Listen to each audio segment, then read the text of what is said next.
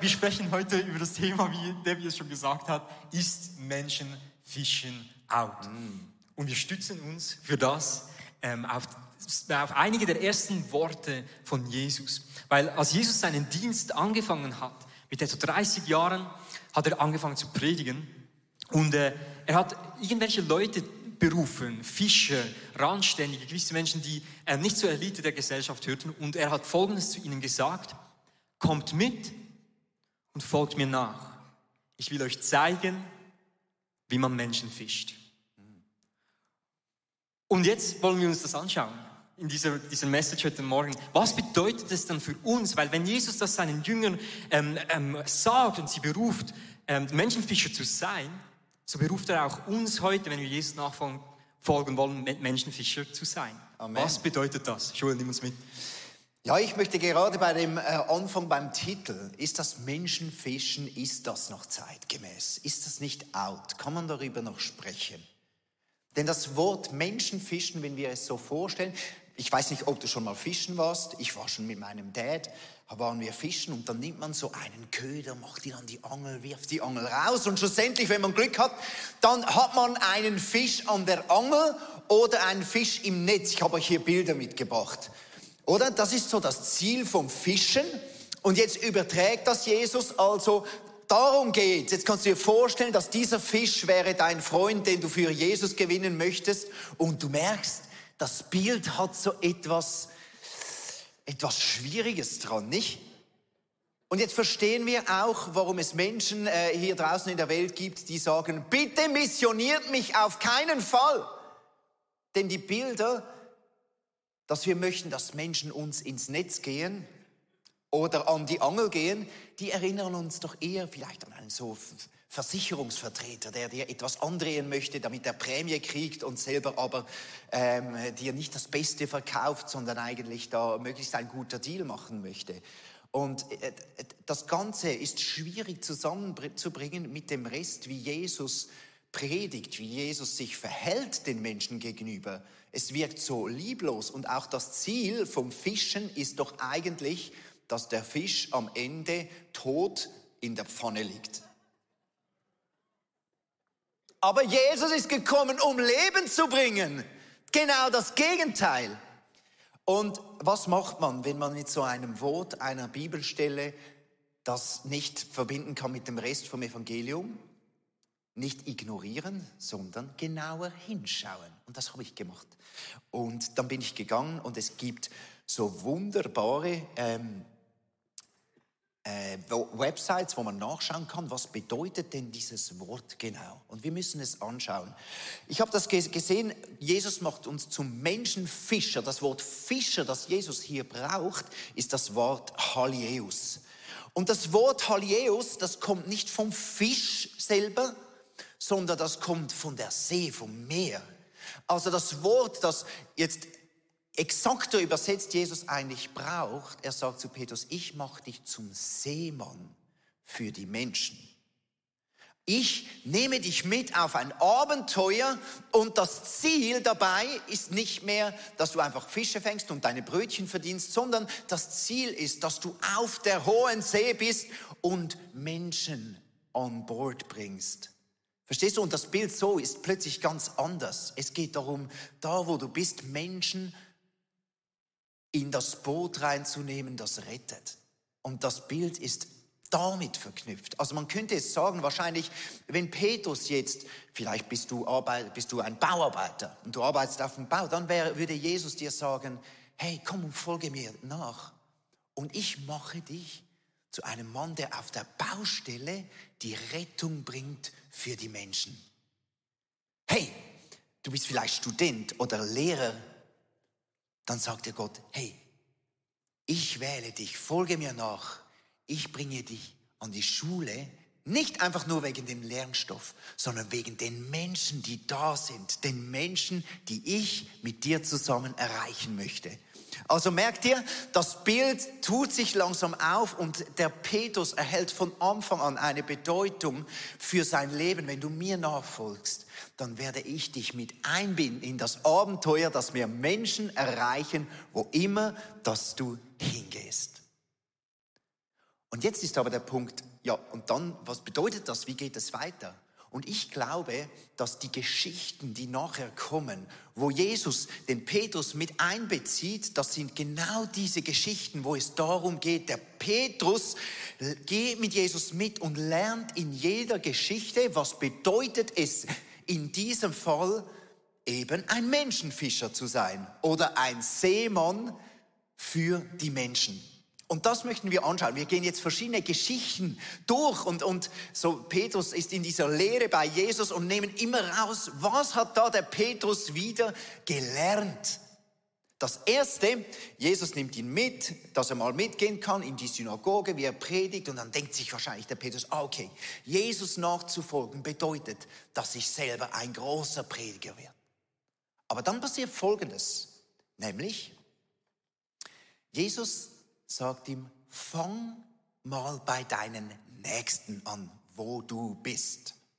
Bei deinen Nächsten. Was, wer ist das? Nachdem sie die Synagoge verlassen hatten, gingen sie in das Haus von Simon und Andreas. Auch Jakobus und Johannes kamen mit. Und da Simons Schwiegermutter, also die Schwiegermutter von Petrus, lag mit Fieber im Bett und man bat Jesus, ihr zu helfen. Er ging zu ihr, ergriff sie bei der Hand und richtete sie auf. Da verschwand das Fieber und sie, so, äh, sie sorgte für das Wohl Jesu und seiner Begleiter. Konnte gleich wieder topfit wieder arbeiten. Und ich mag das so sehr. Wenn du Jesus nachfolgst, dann sagt Jesus, wir beginnen mal in deiner Familie bei deiner Schwiegermutter. Ich habe einen wunderbaren Schwiegervater. Ich mag ihn sehr und wir haben eine schöne Beziehung aufgebaut. Und als ich da ähm, kam und so als äh, Freund damals meiner äh, geliebten Sina vorgestellt wurde, da, wir, wir haben nicht gerade theologische Gespräche. Man wusste natürlich schnell, äh, okay, der ist bei, arbeitet für eine Kirche. Ähm, aber ich habe gespürt, mein Schwiegervater ist jetzt nicht der, der darauf steht, dass wir theologische Diskussionen lange führen. Er hat seinen Glauben, er kennt äh, Jesus äh, von, von, von lange her, ist da immer wieder auch in der Kirche, aber wo steht er wirklich, das wusste ich nicht. Aber ich habe gemerkt, ich mache das jetzt so wie, wie der Petrus. Ich nehme Jesus einfach mit, wenn ich zu ihm gehe. Und bin einfach da und lebe mit ihm teile meine Beziehung zu ihm. Wo auch immer er steht, wie sehr er auch Jesus schon erlebt hat, die Liebe von ihm, der Trost, den er bringt, die Rettung auch, die er bringt. Und dann habe ich angefangen, einfach mit ihm zu sprechen und hey, in deiner Situation, er ist seit Jahren krank und seit einigen Jahren auch kann er das Bett nicht mehr verlassen. Da habe ich ihm immer wieder gesagt, möchtest du, dass wir noch gemeinsam beten? Am Anfang habe ich das Mut gebraucht. Manchmal hat er gesagt, nein, ist gerade okay. Aber oftmals hat er gesagt, ja, du darfst das machen. Und dann irgendwann hat er auch gesagt, sehr gerne darfst du beten. Und dann kam so eine Situation, ich habe gemerkt, ich möchte ihn einfach mit einbinden. Jesus ist da und Jesus ist nun auch Teil von unserer Beziehung. Leider konnte er nicht hier sein, als wir im ICF meine kleine Tochter ähm, eben äh, gesegnet habe, äh, haben, als sie zur Welt kam. Und dann habe ich gedacht, ich nehme mein Baby mit und gehe zu ihm im Spital und frage ihn, wir haben ja schon oft zusammen gebetet. Könntest du nicht als Großvater für meine Tochter beten? Ich habe Jesus mit einbezogen, einfach in diese Beziehung. Und es hat ihm so viel bedeutet, dass ich ihn das frage und dass, dass ich ihm zutraue, dass er selber zu Jesus gehen kann und dass Gott ihn dann hört und dass etwas bewegt. Und das Schöne ist, wenn du Jesus mit einbeziehst in deine Familie, in deine Beziehung, dann hat, tut Jesus manchmal Dinge, die kannst du dir gar nicht vorstellen. Als wir letztes Mal zu ihm kamen, haben wir eine neue Pflegerin kennengelernt und die ist leidenschaftlich Christin und liebt Jesus. Und als wir in sein Zimmer gekommen ist, da lief Worship-Musik. Es war spürbar dieser Frieden und hat sie uns erzählt, wie sie mit ihm betet und wie er ein Lieblings-Worship-Song hat. Und die ganze Atmosphäre verändert sich und da kommt ein Glaube in ihm zum Leben, eine Beziehung zu Jesus und es ist einfach nur schön, wenn wir Jesus mitnehmen zu unserer Schwiegermutter in deine Familie, tut Jesus. Er beginnt zu wirken an deiner Familie. Fang mal da an und nimm Jesus einfach mit nach Hause. Ich liebe das. Fange bei deinem Nächsten an, aber hör nicht bei deinem Nächsten auf. Wir gehen weiter in der Geschichte. Ähm, und wir befinden uns noch am selben Tag, wo das passierte mit der Schwiegermutter. Petrus befindet sich immer noch im Haus, auch Jesus, und wir lesen, wie das, wie das ganze Dorf, die ganze Stadt Kapernaum versammelt sich vor dem Haus der Schwiegermutter von Petrus. Und sie bringen alle Besessenen, Kranken, Randständigen zu Jesus. Und wir lesen, dass die ganze Stadt sich da versammelt hat und Jesus heilte viele, die an mancher Krankheit litten und trieb viele Dämonen aus. Jesus tat was? Er heilte viele und trieb Dämonen aus. Und ich möchte mich für einen Moment auf dieses Wort heilen hier fokussieren. Weil die meisten von uns wahrscheinlich, wenn wir dieses Wort hören, dann denken wir an eine physische Wunde, etwas, das am Körper kaputt ist und, und dass Jesus das heilt. Und das tat er sicherlich. Aber das Wort, das wir im Griechischen hier lesen, ist, muss sehr viel breiter gedacht werden als nur physische Heilung. Denn das Wort bedeutet im Griechischen Therapoio. Therapoio. Kommt euch bekannt vor? Therapie. Was Jesus hier macht, ist wunderschön. In anderen Worten, er setzt sich hin mit den Schwachen, mit den vom, vom Leben gezeichneten. Er hört zu. Er nimmt sich Zeit. Er teilt ihre Lasten. Ist das nicht wunderschön? Er nimmt sich Zeit für die, die, die schwer beladen sind und erleichtert dadurch auch die, die Last, die sie tragen. Er konversiert mit ihnen. Okay, ihr seid noch nicht so ganz begeistert aus, wie schön das ist. Das ist okay, weil ich glaube auch warum. Weil der Schlüssel um zu verstehen, warum dieser Vers so kraftvoll ist, ist, wenn wir uns bewusst werden, mit wem wir es hier zu tun haben. Wer ist dieser Mann Jesus? Das Neue Testament sagt es nämlich so. Christus, Jesus ist das Bild des unsichtbaren Gottes. Er war bereits da, noch bevor Gott irgendetwas erschuf und ist der Erste aller Schöpfung. Durch ihn hat Gott alles erschaffen, was im Himmel und auf der Erde ist. Er machte alles, was wir sehen und was wir nicht sehen können. Ob Könige, Reiche, Herrscher oder Gewalten, alles ist durch ihn und für ihn erschaffen. Er war da, noch bevor alles andere begann und er hält die ganze Schöpfung zusammen. Jesus Christus in ihm haben wir den Gott vom Alten Testament, der Fleisch und Blut angezogen hat. Und, und um das zu tun auf dieser Erde, was wir niemals tun konnten, nämlich Gott selbst hat in Jesus Christus eine Brücke geschlagen, um uns zu zeigen in Jesus, wer er wirklich ist. Und ich möchte euch kurz einige Verse vorlesen, wer dieser Gott vom Alten Testament ist. Einfach, dass wir uns das bewusst sind. Nehemiah sagt Folgendes über Gott. Du allein bist der Herr. Du hast den Himmel gemacht, das Firmament und die Sterne, die Erde und alles, was auf ihr lebt und das Meer und alles, was darin ist.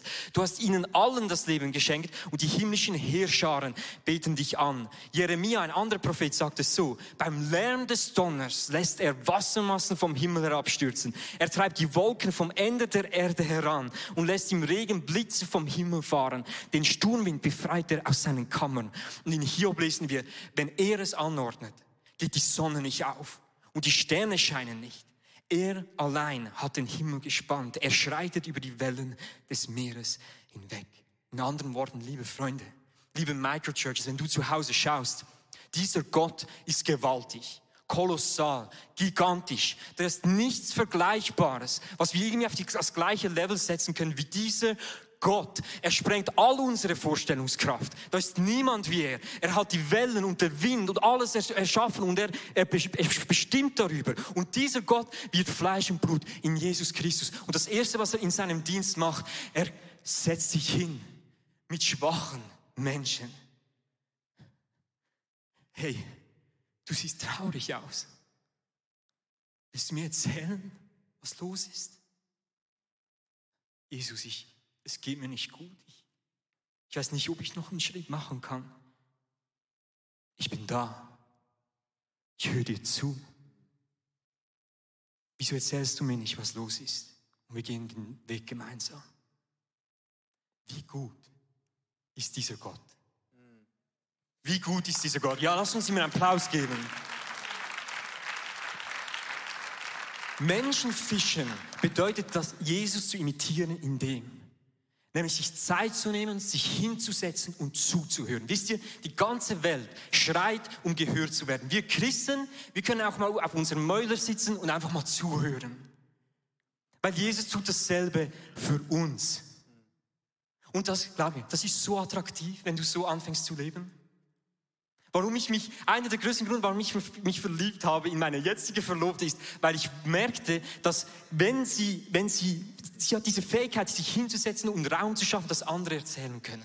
Es ist so wunderschön. Einer meiner besten Freunde, der mit mir aufgewachsen ist, ähm, er ist nicht in einem christlichen Elternhaus aufgewachsen, nicht in einem Elternhaus, wo er irgendwie, äh, wo es wirklich darum ging, wie es, wie es ihm geht. Was er tut, war wichtig, aber nicht, wie es ihm geht. Er hatte keinen Ort, wo er das teilen konnte. Ich habe ihn in den letzten Jahren ein bisschen aus den Augen verloren, aber wir haben uns immer wieder in einem Freundeskreis getroffen. Und vor ein paar Monaten ähm, haben wir uns getroffen, wieder als Freunde. Und ein paar meiner Freunde ähm, gingen am Abend, wir sagten Tschüss. Und ich merkte, wie er im Türrahmen stehen blieb. Und ich fragte ihn, hey, was ist los? Ist alles gut? Und er schaut mich an und sagt, mir geht's nicht gut. Und er beginnt zu weinen. Und wir sitzen auf der Treppe vor unserem Haus und wir haben eine halbe Stunde geredet. Einfach mir Zeit genommen für ihn. Und ich weiß, er sieht Jesus in mir. Wenn ich das tue und wenn ich ihm zuhöre und ihm Raum schaffe zu erzählen und die Last mit ihm teile. Jeder von uns kann das. Das bedeutet Menschenfischen.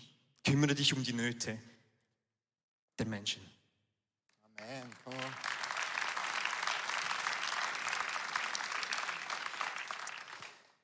Die nächste Geschichte, in die ich euch mit hineinnehmen möchte, dass die Geschichte geht zu den Menschen, die auch wollen. Jesus hat gepredigt an einem Ort und dann ging er nach Hause und auf dem Nachhauseweg ging er an einem Zöllner vorbei, dem Levi. Und da hat er gemerkt, bei dem Levi, bei dem möchte ich heute Abend sein, um mit ihm Zeit zu verbringen. Und der Levi hat gesagt, ja, komm und ich lade auch noch meine Freunde ein, die anderen Zöllner. Und er hat das gemacht und Jesus hat bei ihm Zeit verbracht. Dann kamen die Pharisäer und haben den Jüngern gesagt, hey, ihr wisst schon, mit wem Jesus da Zeit verbringt.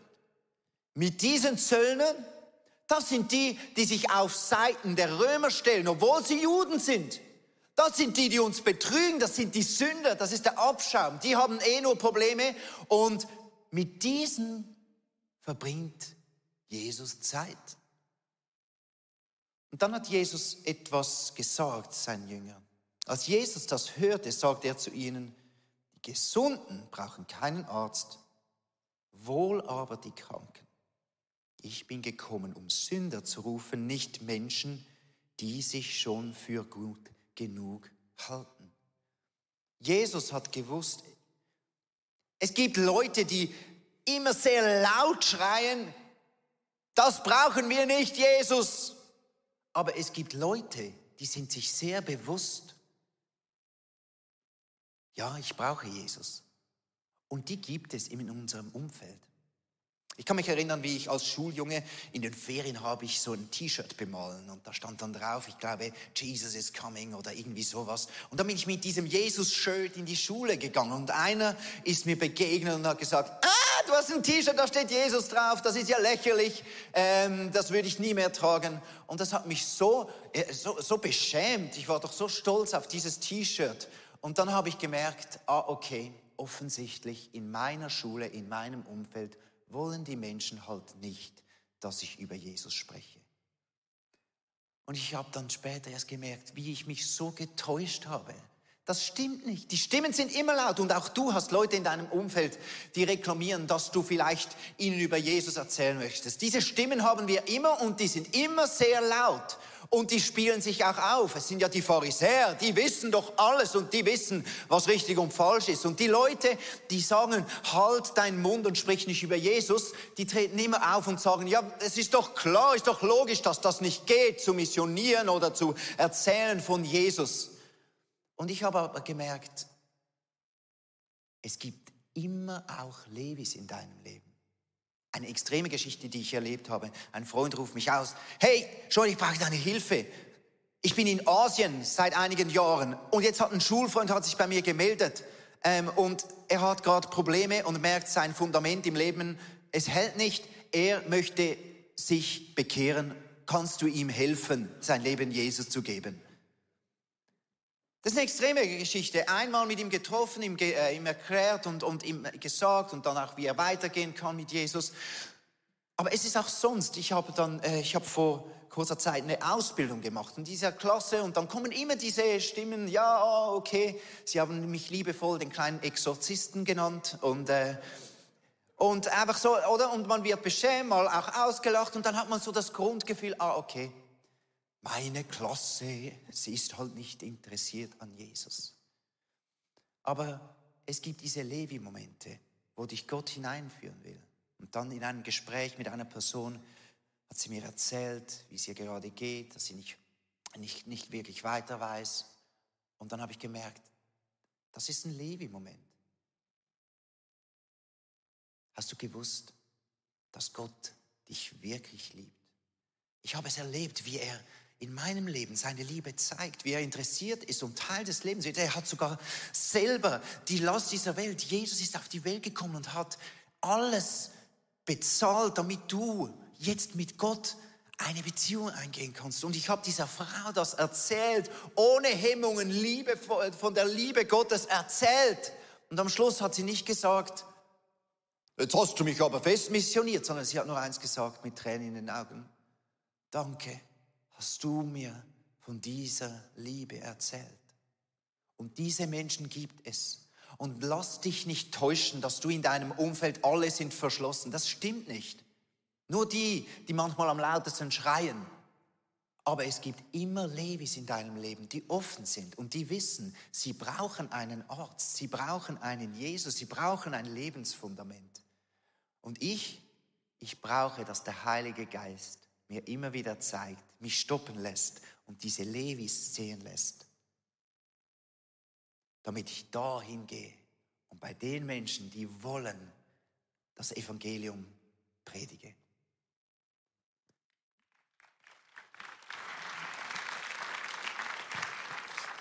Yes. Hey, der letzte Punkt ähm, für heute ist eine, eine der Arten, wie wir Menschen fischen, ist das Gebet. Und es tönt so einfach. Spezifische Fürbitte. Und vielleicht schauderst du, wenn du dieses Wort hörst, weil du hast es schon gehört, es ist so ein altes Kirchenwort, Fürbitte. Aber bevor du abhängst, ich möchte dir eine einfache Definition geben, was Fürbitte bedeutet. Nämlich das, dass du Menschen, die Jesus nicht kennen, vielleicht auch nicht kennen wollen, im Gebet vor ihn trägst und Jesus den Rest überlässt. Du trägst Menschen im Gebet vor ihn, die das nicht wollen oder nicht können und überlässt ihm den Rest. Das ist Fürbitte. Es wird uns demonstriert, auch wieder im Markus Evangelium am Anfang, nicht von Jesus selbst, sondern von Menschen. Und ich möchte mit euch kurz diese, diese, diese Stelle lesen. Markus 2, 1 bis 4. Nach etlichen Tagen ging Jesus wieder nach Kapernaum. Und als man hörte, dass er im Haus sei, da versammelten sich sogleich viele, so dass kein Platz mehr war auch nicht draußen bei der Tür und er verkündigt ihnen das Wort. Ist wieder mega ähnlich wie die erste Stelle. Und etliche kamen zu ihm und brachten einen Gelähmten, der von vier Leuten getragen wurde. Und da sie wegen der Menge nicht zu ihm herankommen konnten, deckten sie dort, wo er war, das Dach ab. Und nachdem sie es aufgebrochen hatten, ließen sie die Liegematte herab, auf welche der Gelähmte lag. Wir lesen hier von vier Leuten, die jemanden zu Jesus bringen, der das selbst nicht kann. Einen Gelähmten, und wir wissen nicht, wer diese vier Leute sind. Wir wissen nicht, woher sie kommen, was sie tun bei ihrer Arbeit. Wir wissen nicht mal ihren Namen. Und ich bin mir fast 100% sicher, dass das bewusst ist. Dass wir nicht wissen, wer sie sind. Weil es ist nicht so wichtig, wer sie sind, sondern was sie tun. Sie tragen jemanden zu Jesus, der das selbst nicht kann. Vielleicht nicht will, wir wissen das nicht, aber es definitiv nicht kann. Das ist genau Fürbitte. Wir bringen Menschen vor Jesus im Gebet. Und was passiert dann? Jesus sieht den Gelähmten, aber was sieht er noch? Wir lesen in Markus 2,5. Als aber Jesus ihren Glauben sah, ihren Glauben. Wessen Glauben? Nicht der des Gelähmten, der vier Freunde. Er sieht ihren Glauben und was passiert? Er sagt zum gelähmten Sohn, deine Sünden sind vergeben. Nicht nur das, nein, in Markus 2,11 lesen wir dann, Jesus sagt zum Gelähmten, steh auf, nimm deine Matte und geh nach Hause, denn du bist geheilt. Der Mann sprang auf, nahm die Matte und bahnte sich einen Weg durch die staunende Menge. Liebe Freunde, wenn ihr anfangt zu beten, wenn wir als Kirche anfangen zu beten, dann öffnet sich der Himmel. Dann passieren Wunder. Menschenleben werden auf den Kopf gestellt. Dieser Mann hat nicht nur Sünden vergeben bekommen wegen dem Glauben von den vier Leuten. Er sagt nichts der Gelähmte. Es sind die vier Leute, die den Glauben an Jesus haben, ihn vor ihn, vor Jesus bringen. Und er bekommt Sündenvergebung, Heilung. Sein Leben wird niemals das gleiche sein.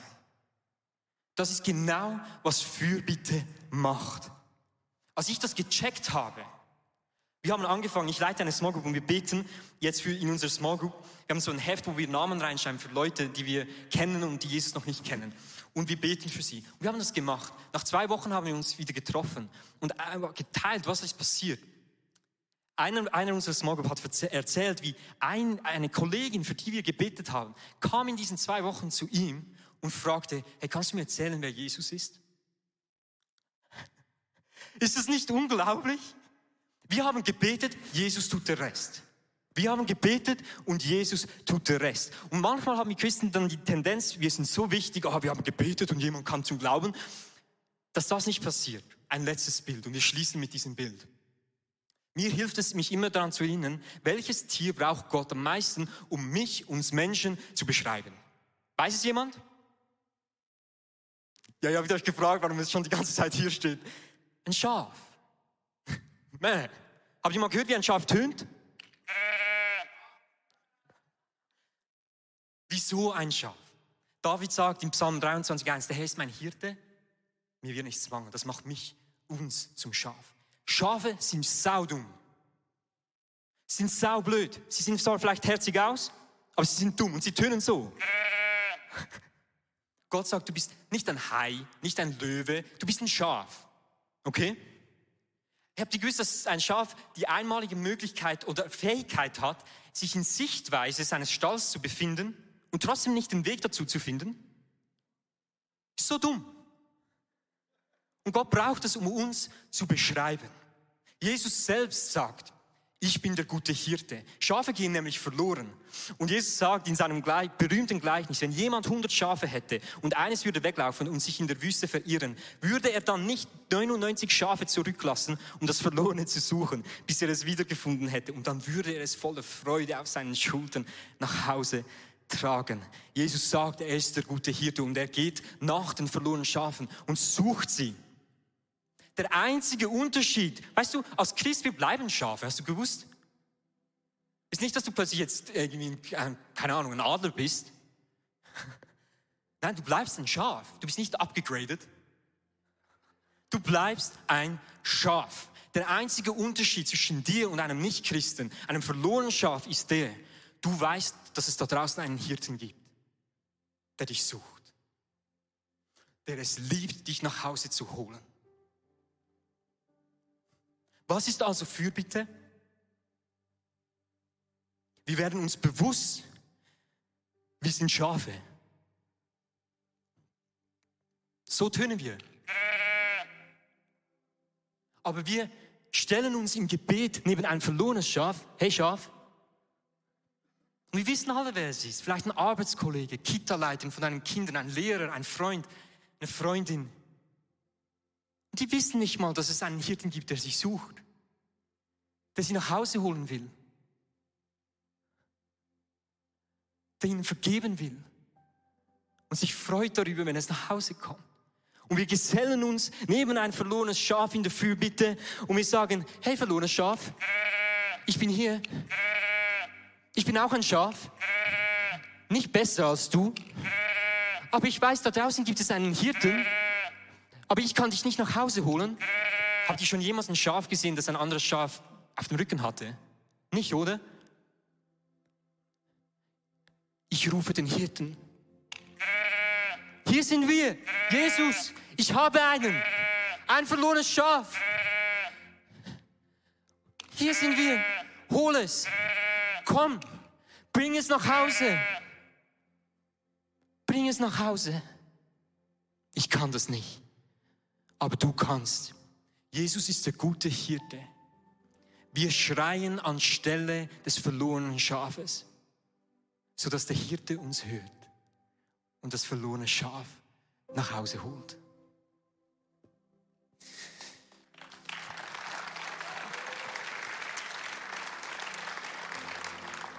Ich möchte euch einladen, aufzustehen, auch zu Hause. Nimm dir einen Moment Zeit, wo du aufstehst und wir, wir stehen im Gebet heute vor Jesus. Jesus, du hast nicht nur Petrus, sondern auch uns berufen, Menschenfischer zu sein. Oder Seefahrer für dich zu sein und Leute mit ins Boot zu holen. Und Jesus, heute sind wir hier und sagen, bitte gebrauche uns. Und ich bitte dich auch, Jesus, dass du uns diese Levis aufzeigst. Ich bitte dich, Jesus, dass du uns führst durch deinen Heiligen Geist zu den Menschen, die wollen, dass du ihnen begegnest.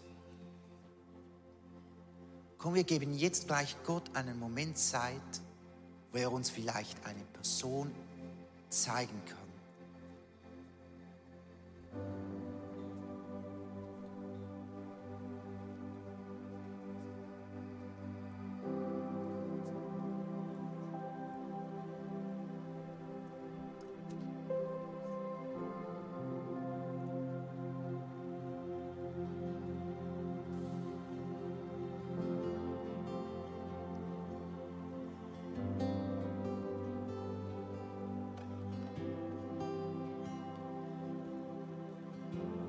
Uns jetzt einen Moment nehmen, um genau das zu tun, was ich gerade demonstriert habe. Wir werden beten und die Namen zu unserem Gott rufen, die uns auf dem Herz brennen. Wenn ihr wollt, ihr dürft, wenn ihr körperlich imstande seid, dürft ihr für das auf die Knie gehen. Wenn ihr nicht könnt, dann könnt ihr auch stehen bleiben oder sitzen. Ist up to you. Aber das bedeutet, sich hinzuknien, bedeutet nichts anderes als eine Herzens Herzensstellung zu demonstrieren im Physischen. Dass wir uns bewusst sind, wir kämpfen unsere Kämpfe auf den Knien und stehen Jesus nicht im Weg. Hebt diese Namen, die euch jetzt auf dem Herz brennen, einfach zu Gott. Ruft ihn. Diese Menschen nach Hause zu holen.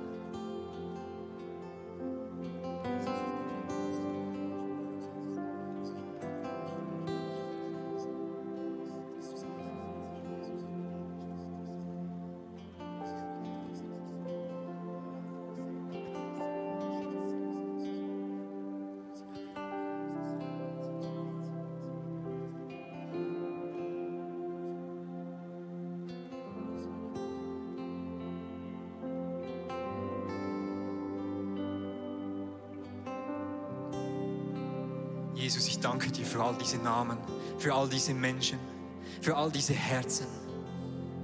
Wir sind uns heute bewusst, dass du der Hirte bist, der sie nach Hause holt.